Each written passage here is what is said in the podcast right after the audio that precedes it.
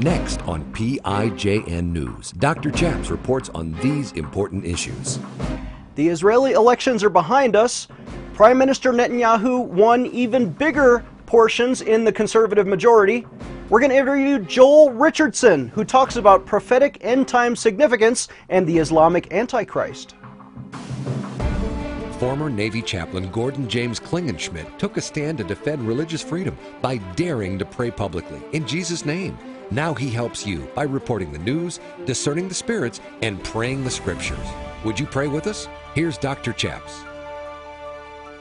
God bless you in Jesus' name. My name is Chaplain Gordon James Klingenschmitt, Dr. Chaps, and you're watching PIJN News. On this show, we like to do three things we report the news, we discern the spirits, and we pray the scriptures in Jesus' name. Are you ready to pray the news with us?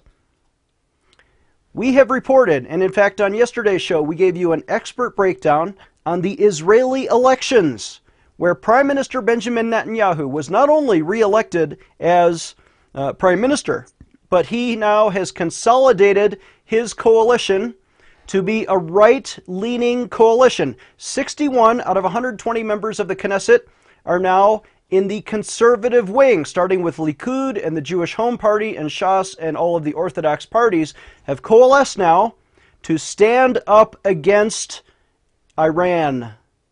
I think this election was about Iran, and I think, uh, thank God, that God's people, the Jewish ancestors of Abraham, are now going to have a strong government in the homeland of Israel to stand up against ISIS, to stand up against the Muslim Brotherhood, to stand up against the Palestinian terrorists, Hezbollah and Hamas. And we are now going to interview an expert on the Middle East. His name is Joel Richardson, and he joins us live via Skype now. Welcome, Mr. Richardson. Chaps, thanks for having me on. Thank you. So, uh, your name is Joel Richardson, not to be confused with Joel Rosenberg, who is also written some books about prophetic end time significance as it pertains to Israel. But you started off by writing a book called The Islamic Antichrist. You were a Christian author, you believe the Bible, and how did you compare the Bible to the Quran in your first book? Well, my the goal was to really lay out a very scholarly yet popularized comparison. So, a comparative analysis of what the Bible teaches, just in very general terms about the end times, with the general story of what Islam teaches. Because, in the same way that among Christians there's really quite a broad variety of belief with regard to the end times, so also within Islam, there's quite a variety. So, I really just wanted to hit on the mountain peaks and ultimately show that in so many ways, what Islam teaches is really setting up. You know, you have roughly 1.6 billion Muslims today, and essentially their eschatology, their end time beliefs, are is in many ways setting them up to receive the Antichrist as if he is their their Messiah figure. And so it's a it's a fascinating study, but it's also something that really forces us as Christians to cry out on behalf of Muslims to say, Lord, you know, break this powerful deception off of their eyes and, and open their eyes and do what you did for them. Uh, do do for them what you did for us. Well, that's fascinating. I assume, um, having read the Quran and its eschatology, prediction of the end times, maybe this Antichrist or the 12th Imam or the Caliphate or different things that have been used to describe their vision of the end times, is it very much different than our understanding of the end times based on the Bible, based on, for example, the book of Daniel or the second coming of Jesus Christ in Revelation? Yeah, well, in, in, many ways, it really is a perfect mirror image. So, you know, you can go down the list. The Bible teaches that in the last days, Israel would be surrounded by the armies of the Antichrist, really by the armies of Satan. Well, within Islamic eschatology, they're taught that it's their divine destiny. Their prophecies teach that they will conquer Israel in the last days, that, that the good guys are the ones that conquer Israel. So it's the same story, but flipped on its head. You go down the list, the Bible says in the last days, believers would be beheaded because of their testimony of Jesus. Well, Islam teaches that they are to behead the unbelievers. And uh, the Antichrist in the Bible is said to sit up his seat of authority on the Temple Mount in Jerusalem. It says that he'll sit in the temple of God. Islam teaches that the caliphate, the caliph, will actually rule the world for Islam from the Temple Mount in Jerusalem. So there's numerous anti parallels. It's a similar story, it's just been flipped on its head. So in the past year, we've seen this, this theme break out in the news about Jerusalem and whether it should be divided, whether it should be returned to the pre 1967 borders. President Obama put tremendous pressure this year on Prime Minister Netanyahu to give up and compromise on that very principle of dividing Jerusalem, stopping the settlements. Uh, do you think now this election, where the Israelis turned conservative and really rejected President Obama and stood behind Prime Minister Netanyahu to keep Jerusalem united and have a strong homeland defense, do you think there's prophetic significance in that? Well, I think it's good that we have that Netanyahu was reelected, that we have a strong conservative majority in Israel. I think that's good because we're at a moment in history right now where we need strong defense in Israel. The prophetic significance, the problem, is the fact that more than any, and any other time in recent history, if, if any history at all, the United States and really the world is turning against Israel. You now have a president that is borderline openly antagonistic toward the, the government, at the very least, of Israel, and, and really as a result of Israel's security, in the process of bending over backwards to throw the doors open for Iran to eventually uh, achieve, attain nuclear weapons. This is unprecedented, and of course, anything that affects Israel on this level of an existential threat is prophetic. There's no question about it. We're going to take a short break. When I come back, more with Joel Richardson. We'll be right back after this short break. This is PIJN News, defending your religious freedom. Dr. Chaps will be right back.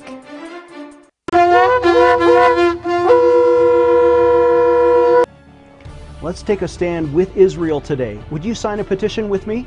Visit our website, prayinjesusname.org. Again, that's prayinjesusname.org. And sign a petition to defend Israel who is America's closest ally, certainly in the Middle East, if not in the entire world. We remember watching Prime Minister Benjamin Netanyahu give that speech at the UN when he warned about the making of an Islamic nuclear bomb, and that is being forged in Iran. But what are we doing now? The USA is negotiating with the Europeans to allow Iran to continue to develop nuclear material. Well, that's not right. Do we really trust this man, Hassan Rouhani, the president of Iran, who is the former nuclear weapons chief. You don't think they're going to build a nuclear bomb when his predecessor, Mahmoud Ahmadinejad, literally threatened to wipe Israel off the map of history. Now, we need to take a stand. Why is American foreign policy to fund the Muslim Brotherhood? Let's sign a petition to stop that. Stop sending our taxpayer dollars to fund the Muslim Brotherhood. And let's also sign a petition to protect the Jewish homeland. Both of those are available today at our website, prayinjesusname.org. And when you sign those petitions, we will fax them to Congress. Instead, the failed foreign policy of the Obama administration, starting with Hillary Clinton and now John Kerry, is pressuring Israel to give up Jerusalem. Why? We should never divide the eternal capital of Israel, which is Jerusalem, and we should move the American embassy there. But instead, now the Obama administration is unfreezing the Iranian bank accounts, sending $7 billion to them on the hope of empty promises that maybe they'll stop their nuclear program. Let's defend Israel. The Jewish people are our friends. They have a right to security in their homeland. Visit prayinjesusname.org. Again, that's prayinjesusname.org and sign that petition right now. Empowering you, the grassroots activist. Here is Dr. Chaps. Welcome back, and thank you again for watching PIJN News. I'm Dr. Chaps. I'm joined again by Joel Richardson. Welcome back, Joel. What is your website? joelstrumpet.com. joelstrumpet.com. And I can sort of hear the prophetic significance. You know, in, in the return of the Messiah, there's going to be uh, some trumpets blowing, and so you're sort of already blowing a prophetic message there. Uh, describe your new book title. Uh, my latest book is called uh, When a Jew Rules the World What the Bible Really Says About Israel and the Plan of God.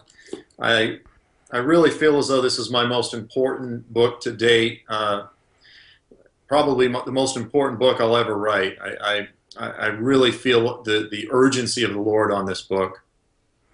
So, are you talking about any particular Jew who's going to rule the world, or has that already happened, or is this about the end times?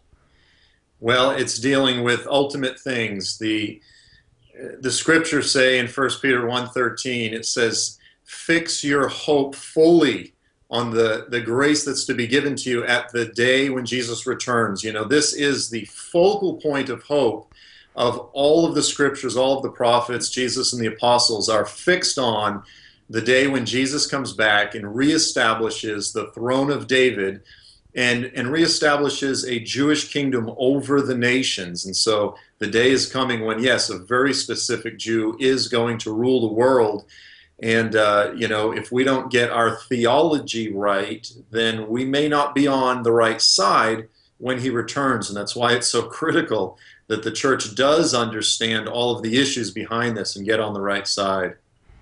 Well, thank God for that. Uh, I love Jesus. I pray in Jesus' name and we are looking forward to the coming of the Christ, the return of the Messiah. And he certainly is uh, truly a, a, Jewish man. He was, you know, born to a Jewish lineage. And there is some controversy, though, a little bit, I think, in your title, because the people of Israel, most of them are not Messianic Jews. Will they recognize, or how does your book describe uh, that message to them?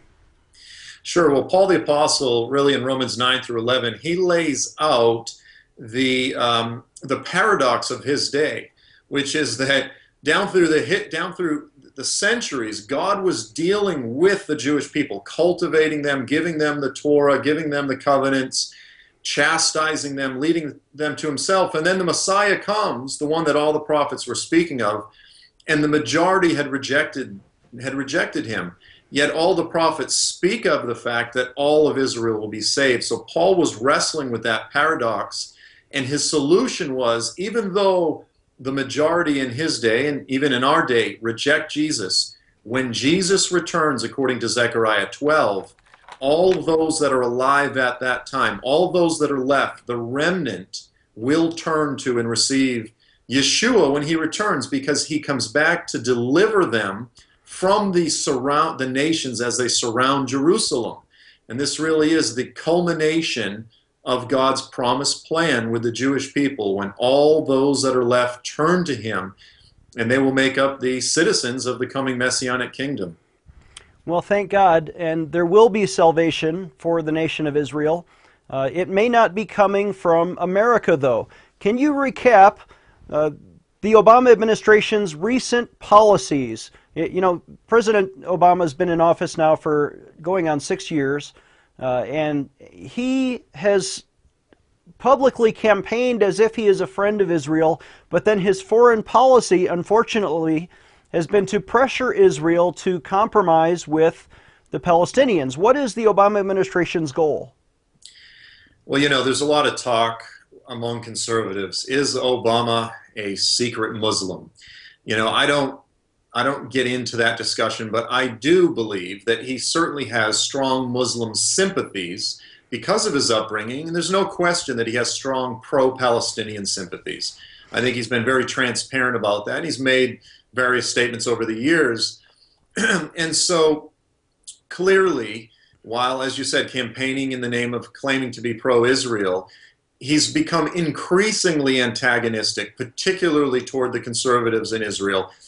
And all of this during the time when, because of his policy specifically, he's turned the entire Middle East into a nightmare from, you know, all across northern Africa, all across the north of the Middle East. Israel is now surrounded not just by uh, hostile nations, but by openly hostile, thoroughly apocalyptic nations that are, that are absolutely chaotic and so now more than ever, Israel needs strong leadership to defend themselves, and they need strong friends. And so, at a time when they need friends, we, arguably the strongest nation in the world, are abandoning them. And this is this is the time for the church to be praying and standing standing with Israel and praying for the peace of Jerusalem. Well, I think I agree with you. We have seen and we have reported on this show over the past couple of years that President Obama's foreign policy, beginning with Hillary Clinton when she was Secretary of State, was to promote the Muslim Brotherhood. His first foreign policy speech, major address, was in Cairo, and he was explaining to the Muslim Brotherhood there how they need to rise up and take power, and of course they did. They threw out the secular government and then they started persecuting Christians and Jews, and then the people rejected that. And, and we saw a, almost a revolution in Egypt where they rejected the Obama administration, they rejected the Muslim Brotherhood, and now once again they're establishing a secular government in Egypt to promote religious freedom for everybody, even if you don't agree with the Quran. Have you seen that in other countries throughout the Middle East? Well, no, what you said is absolutely right. You know, I was in Egypt about a week, 10 days before the second revolution when they threw off the Muslim Brotherhood. And the moderates in Egypt, is, and isn't it a shame that the moderates in Egypt can't stand President Obama? They feel like he's a liar, like he's betrayed the nation. And when you look at the nations that have gone to the radicals, Libya, Syria, Obama is always consistently on the wrong side. And so, nation after nation, every nation that he's touched has collapsed into chaos. And yes, you're exactly right. There was a shift when Obama, when the Obama administration came in. There was a shift to where they said, rather than supporting these various uh, long-standing third-rate military dictators throughout the Middle East, we are now going to start supporting who he claimed were the moderate Muslims, such as the Muslim Brotherhood. Well, the Muslim Brotherhood have clearly opened the door for groups like ISIS. And um, we are in uncharted territories. The Middle East will never be the same. And the new Middle East, since the Arab Spring, is unquestionably conforming to that general uh, landscape that was described by the biblical prophets when they described the last days. So I think there's no question that this is moving things further really toward the time when Jesus will return. I think you're right. We're going to take another short break, and when we come back in our last segment, we're going to talk about ISIS, the prophet Daniel, and Iran with Joel Richardson. Hold on. Giving you a megaphone in Washington, D.C. Dr. Chaps will be right back.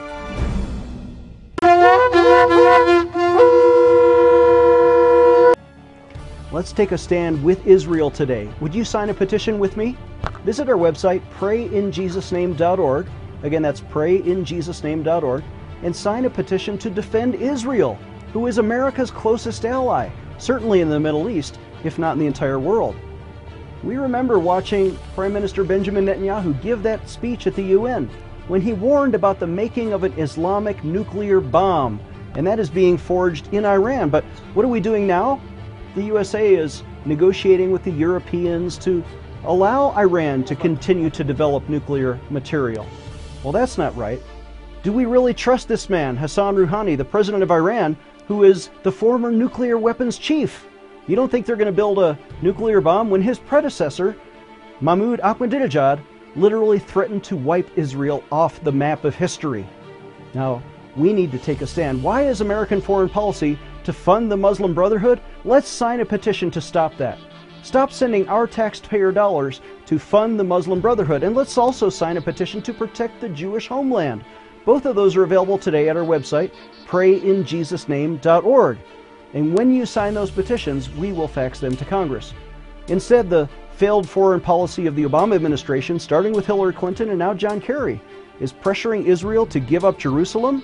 Why? We should never divide the eternal capital of Israel, which is Jerusalem, and we should move the American embassy there. But instead, now the Obama administration is unfreezing the Iranian bank accounts, sending $7 billion to them on the hope of empty promises that maybe they'll stop their nuclear program. Let's defend Israel. The Jewish people are our friends. They have a right to security in their homeland. Visit prayinjesusname.org. Again, that's prayinjesusname.org and sign that petition right now. He is the intersection of church and state.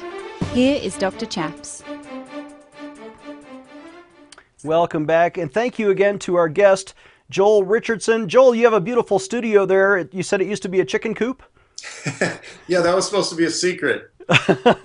Not anymore. Well, uh, talk a little bit, uh, one, one more time, mention your website and your book, and then talk about the prophet Daniel. Sure. Okay, so my latest book is called When a Jew Rules the World What the Bible Really Says About Israel and the Plan of God. Uh, I'm not just saying because the, I'm the author, I really feel as though this is a critical book for our time.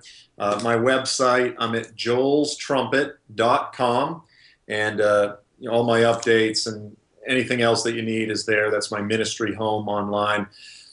Uh, you know, you mentioned earlier, you mentioned ISIS, you mentioned Iran, and the prophet Daniel. I think one of the critical chapters that the church needs to be looking at right now is Daniel chapter 8. Uh, if you read most of the commentaries, really down through history on Daniel 8, they will largely interpret this as a historical prophecy. And I believe that the prophecy has profound historical uh, partial fulfillment, I guess I'll say, as a type or a shadow. But when you read the interpretation of this vision by the angel Gabriel, he tells Daniel very clearly three times this vision concerns the time of the end. And basically, what he's explaining is that the nation of Persia, i.e., Iran, would burst out into the Middle East militarily. And then uh, a response would come from the West. You could say the region of modern day Turkey, or perhaps a coalition of nations from the region of Turkey. And I really think there's a very strong chance that we may be at the cusp of the eschatological end time fulfillment of this right now. ISIS really is a proxy of Turkey. It's really Turkey's junkyard dog in so many ways throughout the region, in they're their war against Assad in Syria, against the Kurds in the north, and against Iran. And I think ISIS very well may be that perfect bait that pulls Iran out. And we may see a, a full scale Iranian military invasion of the Middle East, perhaps even within the next few years. So, for several decades, uh, maybe over 100 years, I'm not really sure, but Turkey has been a secular nation. Is there a danger now that they're becoming more Islamicized and, and this rebel faction that, that is forming ISIS throughout Iraq and Syria? Uh, how are they associated with Turkey?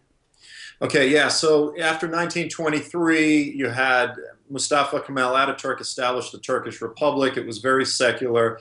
The past 10, 12 years, you've had the AKP party led by now President Erdogan, Recep Tayyip Erdogan, Clearly, an Islamist government has taken over Turkey. There's no semblance, uh, in the name of democracy, they've taken over. You have had an Islamic revolution in the government of Turkey. You still have a lot of secularists among the people, but basically, Turkey sided with the Muslim Brotherhood in Egypt. And so Turkey has been facilitating the free flow of all of these jihadis coming from Europe, the United States. They fly into Istanbul, they take a plane to uh, uh, Antakya or ancient Antioch, and then they flow from there into Syria. Turkey has been providing logistics, weapons, information, intel. Many of the ISIS fighters have been coming back into Turkey to receive medical treatment. There's, it is an open, open secret within the intelligence community that Turkey is using and facilitating ISIS for its larger regional purposes. In the same way that Iran has its proxies in Bashar Assad in Lebanon with Hezbollah, with the Houthis in Yemen, uh, and, and now they control much of the southern Iraq, the Iraqi government. In the same way that Iran is using proxies, Turkey is using ISIS as its, its proxy in this larger regional conflict between Turkey and Iran. Is this a manifestation of the, the old traditional disagreement between the Shia and the Sunnis, or, or is it broader than that? Well, it's it's partially that, but it's broader than that. You know, when you look all the way back to the book of Daniel, you have the clash between the prince of Persia and then the prince of, of Greece. The actual word there in Hebrew is Yavan, which is actually referring to a large section of modern day Turkey. And so there's there's even a spiritual principle throughout history. You had Medo-Persia clash with uh, with Greece, and then you had you had Rome clashing with the uh, Parthians, and then the Byzantines with the Sassanids, and the Ottomans with the Safavids. Today, it's Turkey and Iran. It's a it's just a repeating regional conflict. But the Sunni Shia thing does play into it, but it is much more than that. How is this going to eventually turn toward Israel, and what should America's foreign policy be? Americans' foreign policy should be to disassociate itself from radical governments such as Turkey. They need, they need to be marginalizing and isolating Recep Tayyip Erdogan. When he comes to Washington, he gets a big hug from President Obama. We're still relating to Turkey as if it was 10 years ago and this was a secular nation. The United States foreign policy is a long circus of creating our enemies of tomorrow today. We did it with we did it with the Taliban. We did it with Osama bin I mean with uh, Saddam Hussein, partially with Osama bin Laden.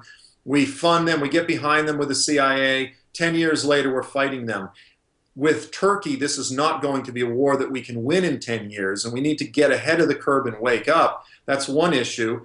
We need a, a, government policy that says every American president politician needs to needs to stop receiving funds from the Saudi government. The Saudi government is the greatest um, uh, propaganda machine in the history of mankind, giving millions of dollars to presidents. This is this is the the Saudi lobby is corrupting American politics. We need to have a foreign policy of pragmatism and stop uh, associating with all these radical Islamists. Well, I agree with you. We're down to about 30 seconds left in the program, and we like to pray on this program. Uh, would you like to join me for prayer, or would you like to lead a prayer? Sure, I would love to pray if you'd let me. Please. Yes, Father, we thank you for your goodness. We thank you for this time. We ask for all of those that have heard this program, if they don't know you, that they would reach out to you, the most natural thing in the world, that they would repent of their sins and turn to you, their Creator, that they would choose to walk in that restored relationship with their Creator. We thank you for these things. We entrust these things to you. We ask that you would bless this nation. We ask that you would surround Israel and protect Israel. We ask all of these things in the name of Jesus. We thank you. Amen and amen. Our guest is Joel Richardson. We'll see you next time.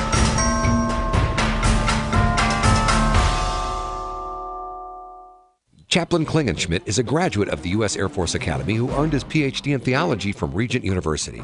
As a former Navy chaplain, by taking a public stand for freedom of speech and religious expression, and by sacrificing his own 16 year career and million dollar pension, he was vindicated by the U.S. Congress, who changed the law and restored freedom for military chaplains to pray in Jesus' name. Dr. Chaps not only defended the Constitution, but his petitions have helped change the law in 10 states, restoring freedom to pray in Jesus' name. Dr. Chaps needs your financial support to stay on the air. Would you please send your best donation today? Please visit prayinjesusname.org to donate online. Or you can mail a check to Pray in Jesus Name Ministries, Post Office Box 77077, Colorado Springs, Colorado 80970. You can also call us toll free right now at 866 Obey God. That's 866 O B E Y G O D. Please sign up for our free emails at prayinjesusname.org. Again, that's prayinjesusname.org.